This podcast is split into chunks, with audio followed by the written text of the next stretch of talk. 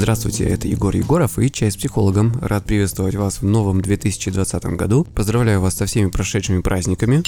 В этом подкасте мы поговорим об ипохондрии. Вы узнаете, что такое ипохондрия, я дам определение из самого нового международного классификатора болезней 11 версии. Вы узнаете о том, как понять, что вы ипохондрик, какие у этого расстройства симптомы, что такое сравнительно новое расстройство киберхондрия.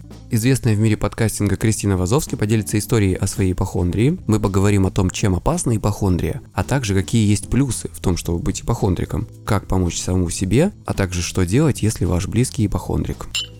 Итак, что такое ипохондрия? А, сначала я зачитаю определение из нового классификатора болезни 11 версии, который вступает в силу в 2022 году, а потом человеческим языком объясню, что это значит. Ипохондрическое расстройство, он же ипохондрический невроз, он же нозофобия, патофобия, он же ипохондрия, характеризуется постоянной озабоченностью или страхом перед возможностью иметь одно или несколько серьезных прогрессирующих или угрожающих жизни заболеваний. Озабоченность связана с катастрофической, неправильной интерпретацией телесных признаков или симптомов, включая нормальные или обычные ощущения тела проявляется либо в повторении чрезмерного поведения, связанного с заботой о здоровье, либо в неадекватном поведенческом избегании. То есть, либо человек чрезмерно заботится о своем здоровье, либо наоборот избегает этого, дабы не узнать, что чем-то сильно болен. То есть, говоря простыми словами, ипохондрия – это когда человек считает, что он болен какой-то болезнью, он чувствует себя больным вопреки убеждению врачей и анализам. При этом он может считать, что знает, какое у него на самом деле заболевание. Но степень его убежденности обычно меняется, и он считает более вероятным то одно, то другое. Он не обязательно решает, что это, например, рак или какая-то конкретная болезнь, но его такие состояния, безусловно, беспокоят. И эти размышления носят навязчивый характер. Для ипохондрика совсем не обязательно даже наблюдать у себя симптомы болезни. Они могут быть уверены в ее наличии без симптомов. Отрицательные результаты анализов они воспринимают как ошибки. Бывают ситуации, когда человек даже рад, что у него по стечению обстоятельств находится какая-то бессимптомная болезнь. С мыслью о том, что я же говорил, а мне никто не верил, с радостью начинает ее лечить. Примечательно, что ипохондрия никогда не распространяется на психические заболевания, и даже наоборот, попытки лечить реально имеющиеся нервные расстройства встречаются с отторжением. Обычно у людей с ипохондрией параллельно наблюдаются депрессивные, тревожные, астенические синдромы. Астенический – это синдром хронической усталости. Как понять, что вы ипохондрик? Каковы симптомы? Ипохондрия в равной степени встречается у мужчин и у женщин.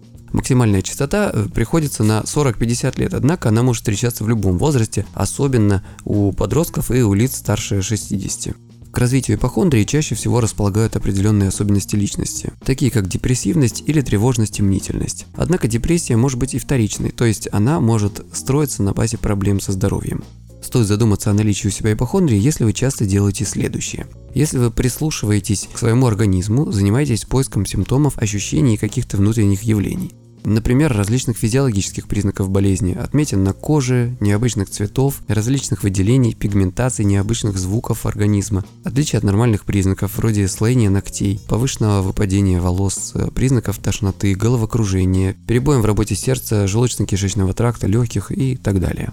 Также вы часто можете проводить различные измерения, например, частые измерения давления, температуры и прочих жизненных показателей если вы разговариваете о своих проблемах со здоровьем долго и не без удовольствия. Делитесь опытом диагностики и лечения заболеваний, в том числе в интернете, например, на форумах или в тематических сообществах. Если вы занимаетесь поисками информации в сети о болезнях и их лечении. Если вы часто обращаетесь за медпомощью в клинике и часто сдаете анализы.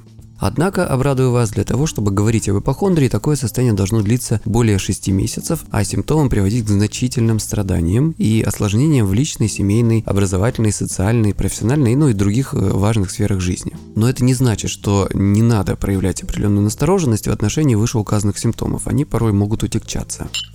Что такое киберхондрия? Тему киберхондрии я уже немного затронул. Киберхондрия – это компульсивный, навязчивый, повторяющийся, сложно остановимый поиск информации на тему болезни в интернете. Чем больше вы погружаетесь в состояние поиска симптомов, тем больше симптомов вы у себя найдете. Медики называют это болезнь студентов третьего курса. Это когда студенты медицинских вузов э, в определенный момент начинают находить у себя все симптомы сразу и порой даже ни одного заболевания. И тут не лишним будет э, сказать о разных видах интернет-ресурсов с медицинской информацией. По большому счету счету их можно разделить на три большие подгруппы. Первое – это профессиональные сообщества, где публикуется качественная метаинформация. Но несмотря на это, обычный человек, не обладая соответствующим образованием, просто не в состоянии ее верно трактовать. Второй вид – это коммерческие ресурсы. Тут возникает другая проблема – это проблема гипердиагностики. Когда у вас с помощью всяких разных опросников, которые вы проходите на таких ресурсах, каких-то тестов, профессиональных в кавычках инструментов находят немало разных заболеваний. Такие интернет-проекты, конечно, имеют целью привлечь вас в виде клиента, получая подкрепление своей ипохондрии от сертифицированных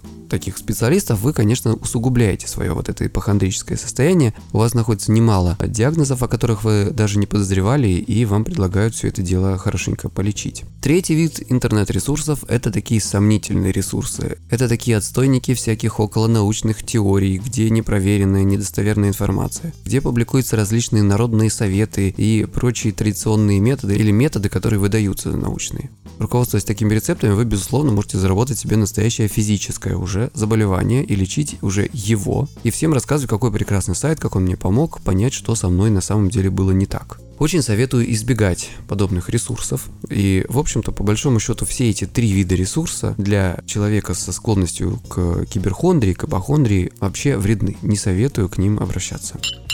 Со мной поделилась историей о своей ипохондрии Кристина Вазовский, известная в мире подкастинга. Она создала подкасты «Это провал», «Кристина, добрый день», «Эмма Ганадай» и курс «Подкаст на коленке». А сейчас все в ожидании ее нового офигенного подкаста о современном этикете. Извини, что голосовым называется.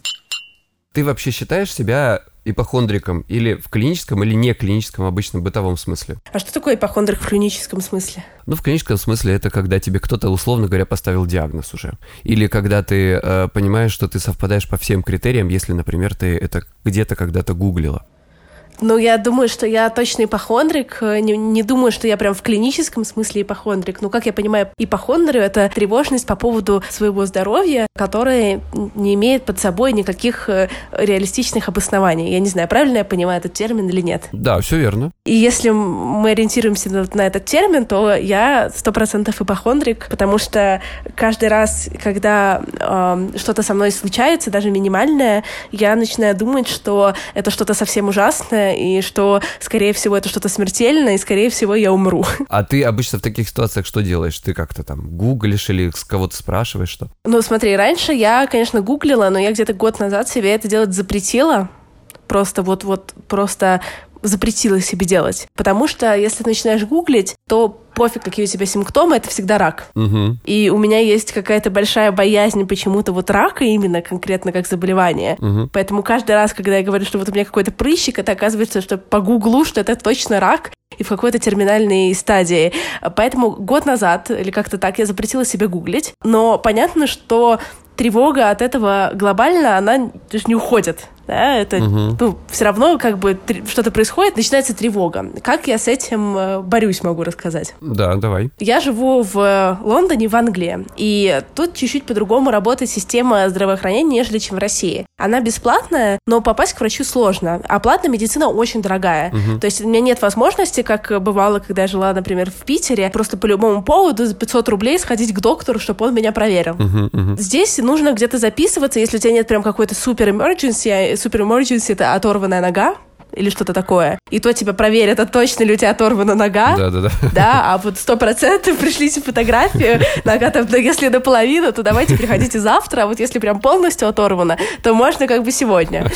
Если здесь нет никакого emergency, то можно записаться онлайн где-то за три недели за месяц. Oh. И я обычно превентивно записываюсь к врачу каждый месяц-полтора, независимо от того, болит у меня что-то в текущий момент или нет, потому что я знаю, что у меня точно что-то заболит, и тогда э, я себя успокаиваю, что я смогу сходить к врачу, и, скорее всего, за это время, за этот промежуток я не умру. Еще я иногда звоню маме и просто ей рассказываю какие-то свои симптомы, э, надеясь на то, что вот она-то взрослый человек, она может понять, если я правда умираю. О, слушай, это очень интересный вопрос, один из следующих, который у меня был, раз уж мы затронули. А ты вот помимо мамы еще с кем-то делишься, разговариваешь об этой своей вот проблемах каких-то здоровьем? Могу с какими-то, да, с какими-то друзьями поделиться я понимаю, что это просто, что это голова у меня больная, а не, не тело. То есть поэтому я чуть-чуть стесняюсь, э, если честно, прям всем рассказывать о том, что, блин, мне кажется, что этот прыщик — это, это рак, потому что я понимаю, что это бред.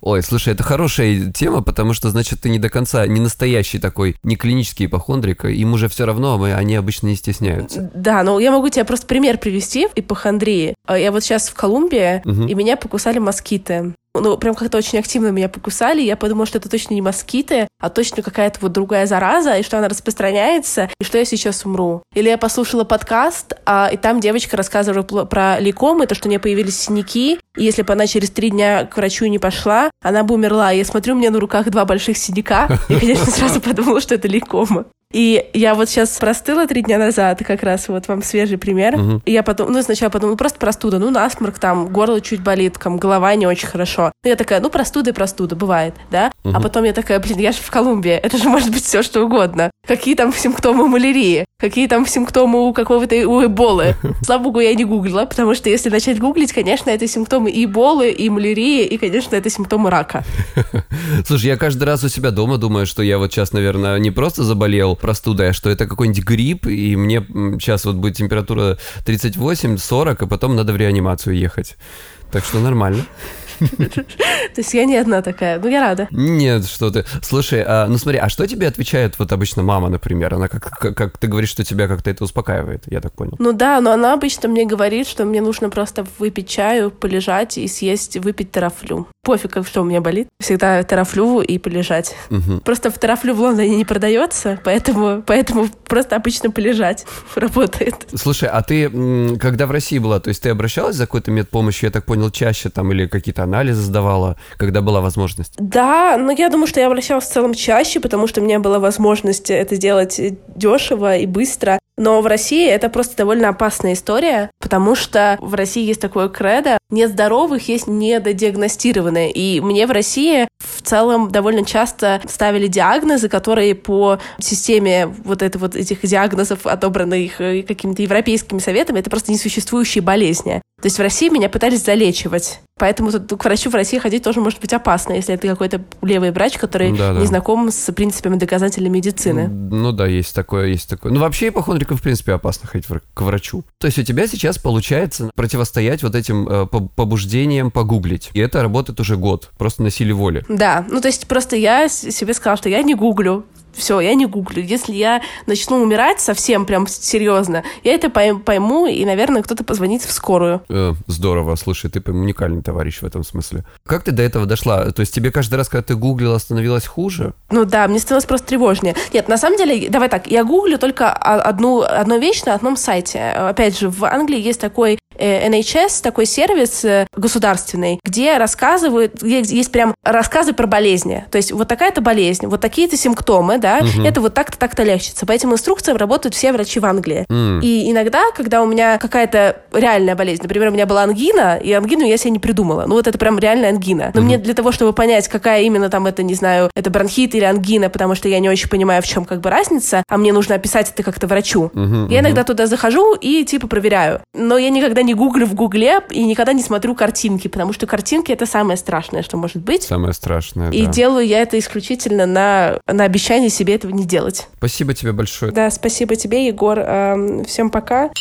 Кстати, обратите внимание на то, что Кристина несколько стесняется рассказывать людям из своего окружения о тревогах в отношении здоровья. Цитирую, «голова у меня больная, а не тело». То есть у нее присутствует критика к своим убеждениям. И то, что она может остановиться и не гуглить, говорит о том, что, конечно, у нее нет ипохондрии в клиническом понимании. Это пример тревожности, а не тяжелой проблемы. И такое встречается, к счастью, чаще. А чем же опасна ипохондрия, когда речь идет о более серьезных случаях? Ну, во-первых, ипохондрия бывает бредовая. Это тяжелое психическое расстройство. Обычно оно лечится в психиатрическом стационаре. Основной отличительной чертой такого тяжелого состояния является отсутствие критики по отношению к нему. Человек с психологической проблемой понимает, что он может быть физически болен, а может быть и нет, вот как, например, Кристина. Он допускает мысль о том, что у него не онкология, и даже, что это все может быть от нервов. В случае, когда мы говорим о бредовом расстройстве, то тут человек на 100% уверен, что у него рак что врачи ему врут или ошибаются, что анализы неверные или подложные, ну и так далее. Также может отсутствовать контроль над поведением. Для обычного случая небредовой ипохондрии осложнения в общем такие. Переживания человека, у которого ипохондрия, могут приводить к реальным изменениям в работе внутренних органов, что способствует, как вы понимаете, прогрессированию, усилению этого состояния, например, появлению панических атак. И это может быть даже у тех, кому до диагноза ипохондрия еще довольно далеко. Второй вид осложнений – это осложнения, которые возникают при самолечении. Самолечение серьезными препаратами или так называемыми народными методами приводит к изменению в работе внутренних органов и далее развитию реальных, достаточно серьезных физических заболеваний. Также может наблюдаться депрессия вплоть до самоизоляции, когда люди никуда не выходят из дома, думая, что на улице им станет плохо, никто не сможет им помочь и они умрут. Ограничивают э, свой круг общения, но даже в собственном доме им, как вы понимаете, нехорошо. Э, жизнь ограничивается уже только комнатой, уменьшается общение с внешним миром и даже со своими родными. Это вот я вам писал реальную ситуацию одного моего клиента.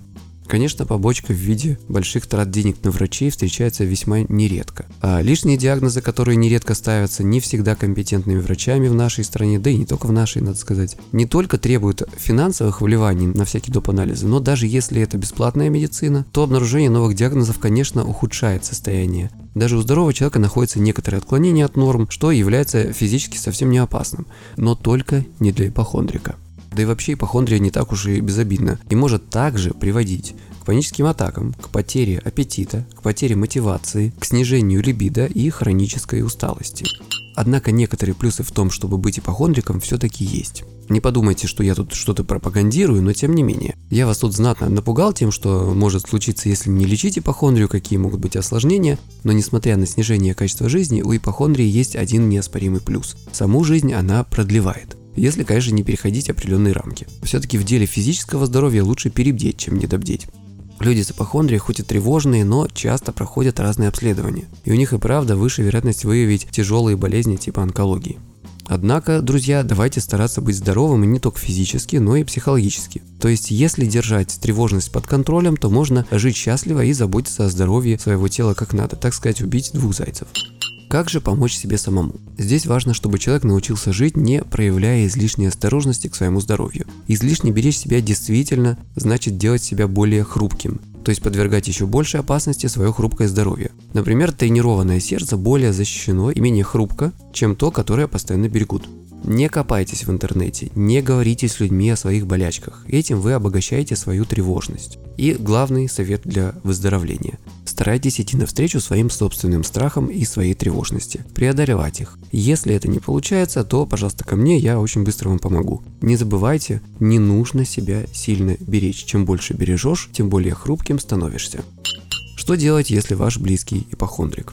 Обычно его волевые усилия не помогают. Не пинайте и не пилите, пожалуйста, его за это. Что точно не помогает, так это попытки разубеждать. Если вы попытаетесь понять человека, можно нежно склонить его к мысли сходить к психологу, например. Посыл может быть примерно такой ты уже все попробовал, все говорят, что ты здоров, хотя все симптомы, конечно же, говорят об обратном. Можете попробовать сходить к психологу, чтобы как-то уменьшить силу воздействия нервов на физиологию. Все ведь связано с нервами. Там вот, например, сердце больше нагружается, если ты в постоянном стрессе от вот этого непонимания врачей, от нашей этой всей ужасной медицины. В общем, какую-то такую мысль можно донести человеку, как бы не прямо сказать ему, что ему это может помочь. В общем, будьте тактичны с проблемами других людей и пытайтесь им помочь, не прибегая к силе и упрекам.